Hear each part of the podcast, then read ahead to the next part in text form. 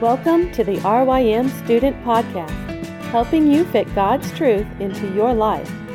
Reflecting on biblical truth is vital for the life of the believer. We hope this podcast will encourage you in your walk with Jesus.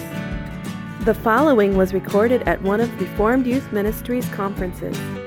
The audio might not be clear, but the message is. We hope you enjoy it. Jesus dripped with the word. Now, this is a strange um, sort of point, but Jesus, even though he was the Word made flesh, used the Word pretty powerfully. And here's what I mean by that. We actually only have 1,800 of Jesus' words. It's interesting. In my mind, Jesus should have been born today. And we could have videotaped the whole thing. We could have, like, periscoped the whole deal, right? And recorded it, and there could be no debate. Like we could go back and watch the resurrection and all this, but God, in God's mind, and for good reasons, that was the best time. But you would think we would have more than 1,800 words. All of you are writing much longer than 1,800 word essays in your class. We only have 1,800 words of Jesus, and 180 of them are him quoting the Old Testament. I sort of really mean this as, as not a cynic. I know what the Old Testament says. I need some new words. But that isn't really what God thought. God decided that 10% of what he would record of what Jesus spoke on earth would be Jesus quoting the Old Testament. That's an amazing fact. Jesus is dripping with the Word, he was saturated with the Word. The main fortification, the main way that Christ was strengthened in his mission on earth, the main way he helped his own heart was with Scripture. Even though he was himself the Word made flesh. What do I mean by that? For instance, Jesus was led by the Spirit into the wilderness to be tempted by the devil. After fasting 40 days and 40 nights, he was hungry. Man, you talk about an understatement. He fasted 40 days, a little bit hungry. I mean, guys, you don't eat for 40 days, you're not walking. I mean, this, it's just, you're, you're done. You're basically dead. It's, it's almost a medical impossibility. So the tempter came to him and said, If you're the Son of God, tell these stones to become bread personal commentary. If this is me, I'm Jesus.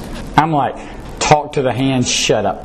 And you had the power to, you had the right. to, You just go, whoop, and the devil would have frozen like a movie. That's what he could have done. Like, I got to get something to eat. I got to get my sugar level up. Then I can deal with you. I just need a little space. Then we can have this conversation. That's how we'd all done it. Jesus answered, It's written, man shall not live on bread alone, but on every word that comes from the mouth of God.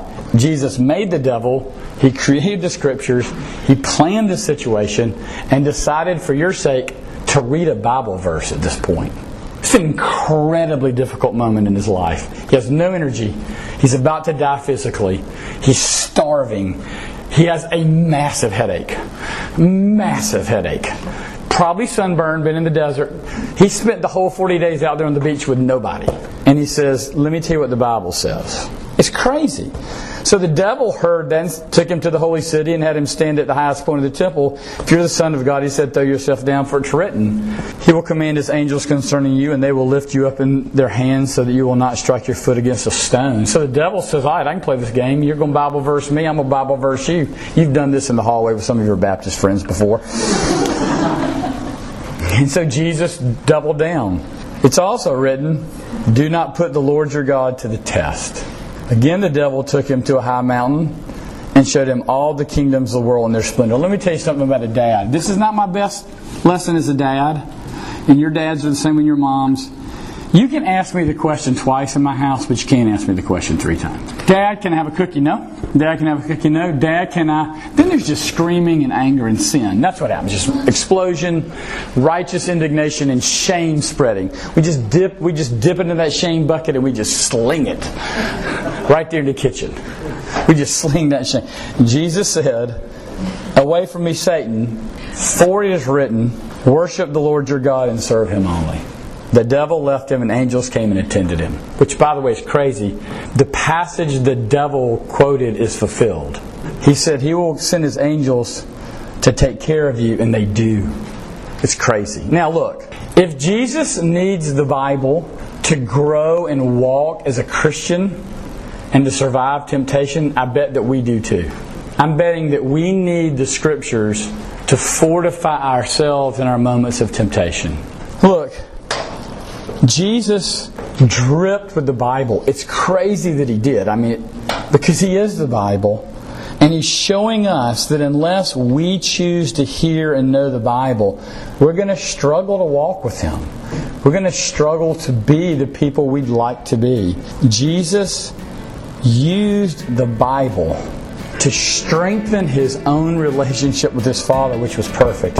It's a mystery wrapped in an enigma, but it's beautiful. For more information on RYM student conferences, visit rym.org forward slash conferences.